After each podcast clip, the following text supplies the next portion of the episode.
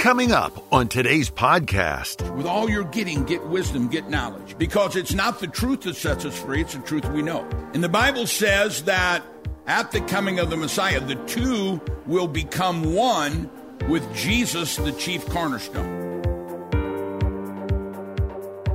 Charisma Podcast Network presents Pastor Larry Huck as he reveals God's prophetic plan for Israel, the Jews and Christians, and shares the historic, biblical, and spiritual reasons for standing with Israel. Now, here's Larry Huck. Open up your Bibles, if you would, this morning to the book of Matthew. Chapter 22, we've been talking about the signs of the times. What is God saying to us? One of the greatest signs that's in the Bible that many Christians perhaps don't pay attention to is that Paul teaches us in Ephesians chapter 2 that we who are Christians will add to our faith knowledge. Matter of fact, the Bible says in the last days, knowledge will increase.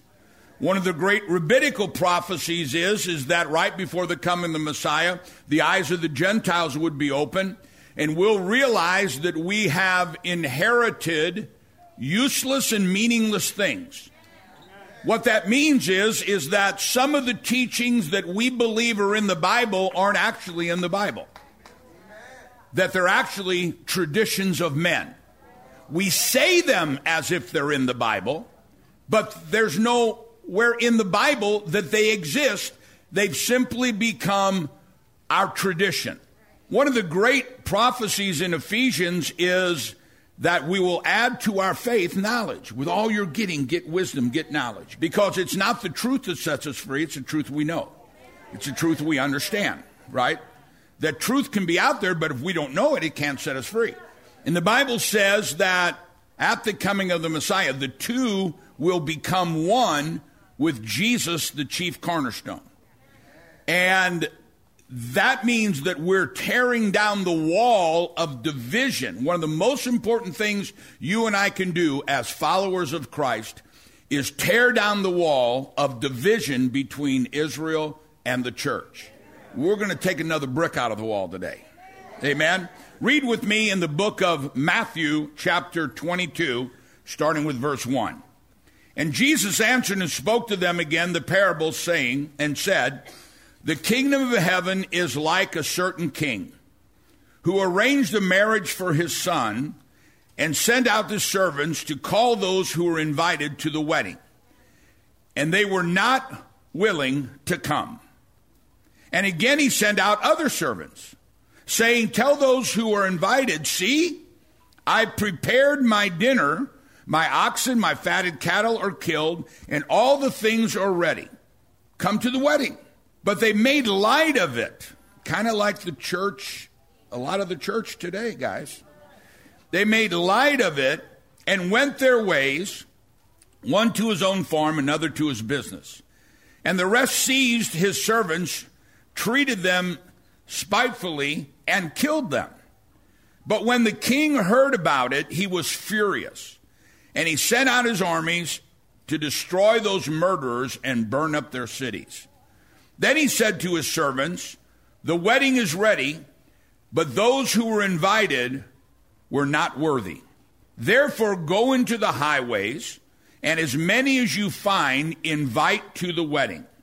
So those servants went out into the highways and gathered together all that they found, both bad and good, and the wedding hall was filled with guests. But when the king came in to see the guests, he saw a man there who did not have on a wedding garment. So he said to him, friend, how did you come in here without a wedding garment? And he was speechless. And then the king said to the servants, bind him hand and foot, take him away and cast him into outer darkness. There will be weeping and gnashing of teeth. For many are called, but a few are chosen. Now, what this scripture is talking about is the wedding supper of the Lamb. It begins at the beginning of the Sabbath millennium. Now, when we're talking about Bible prophecy, understand everybody is trying to figure it out. But the closer we get to the end, the more we see clearly. Nobody knows when the Messiah will come. He could come today. He could come in 5 years. He could come in 10 years. I believe he's coming in my life. And we're not a minute from midnight. We're closer than a minute from midnight.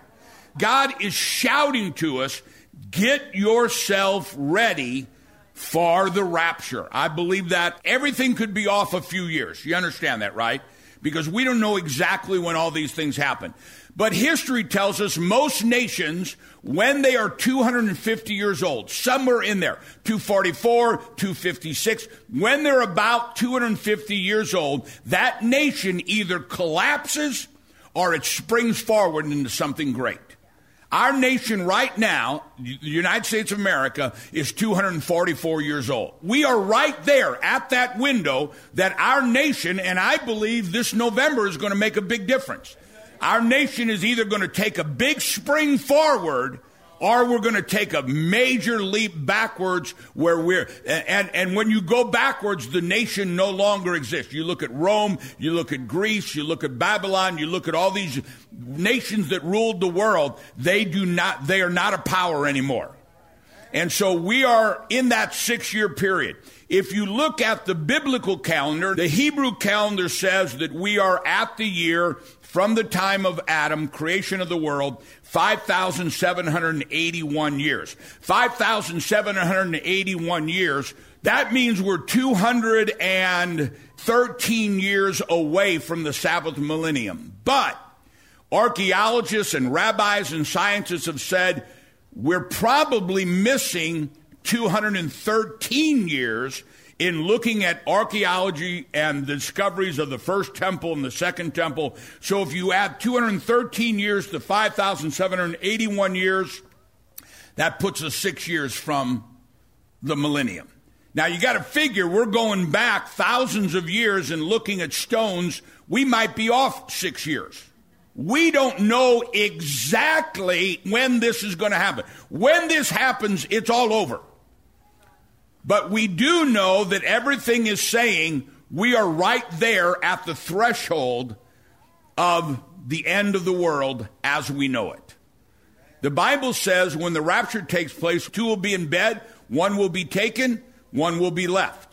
Two will be in the field, one will be taken, one will be left. I believe in a couple weeks, some of us who do the biblical thing, the righteous thing, will make major step forward. Some of us may be in the same home or in the same church who don't do the biblical thing will take a major step backwards. One of my best friends in the world said to me the other day, Pastor, some people are saying you're being too political. Well, let me ask you something. Did they kill Jesus because he taught what everybody wanted to hear? Come this next election, no matter what happens, those of us who do the righteous thing are going to go forward. Those of us who don't do the righteous thing are going to go backwards. You have one party that's pro-life. You have one party that's pro-abortion. As a Christian, who do you vote for? So, well, I don't like that guy. We're not talking about liking the guy. We're talking about killing babies.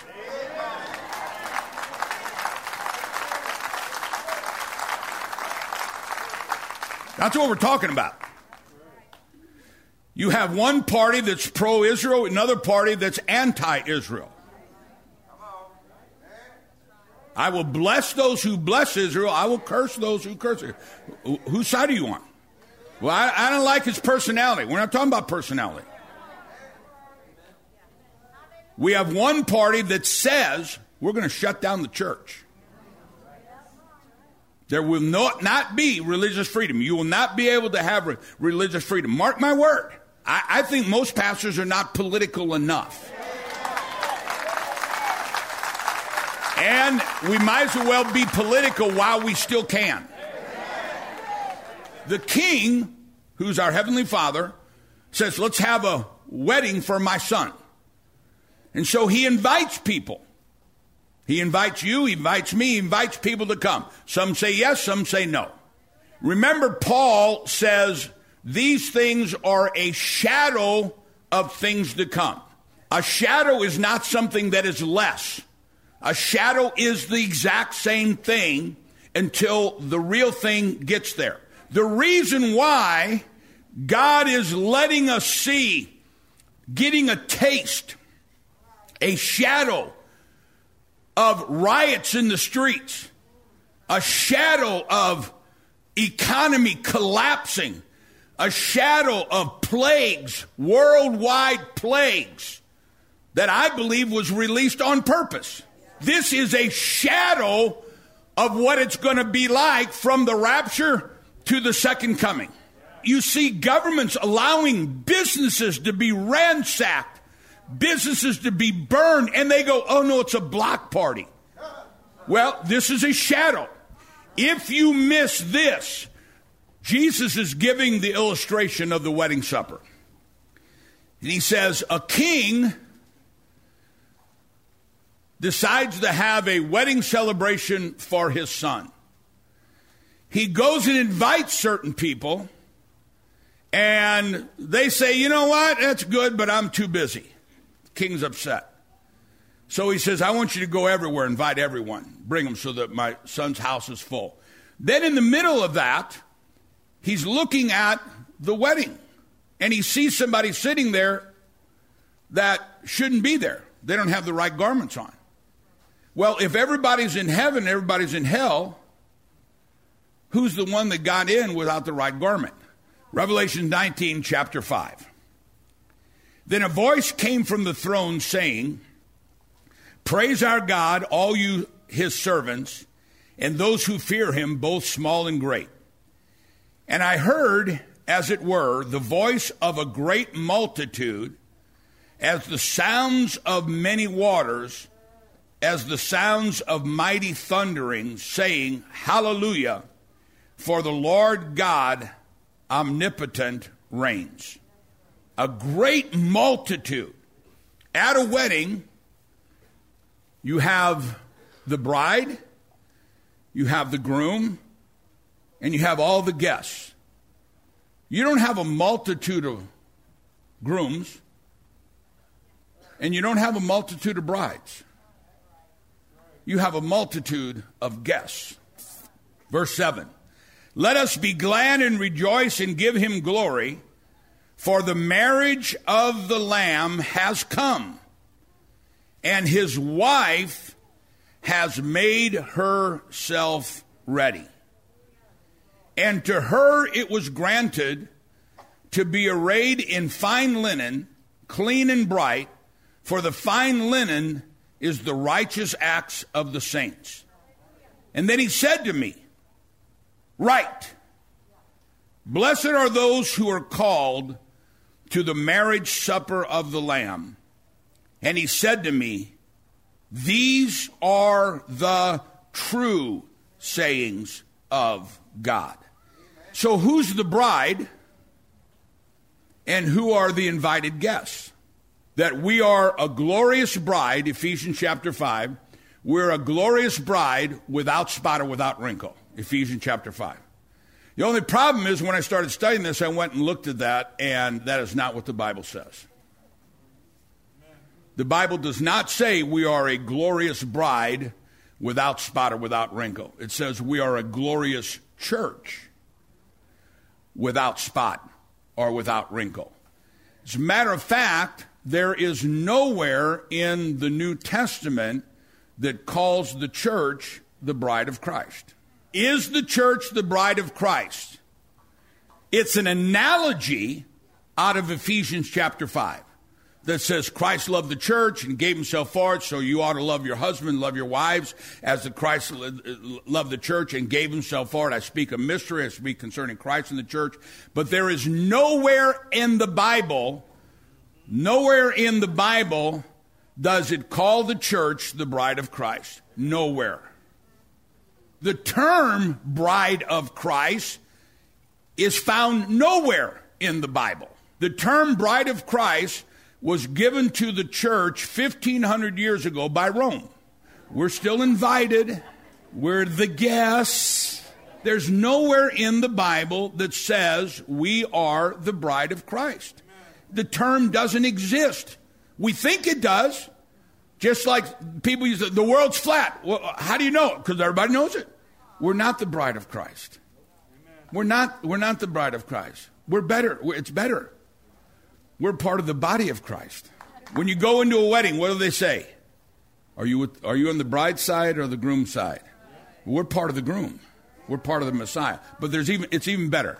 Revelations chapter 21, verse 9.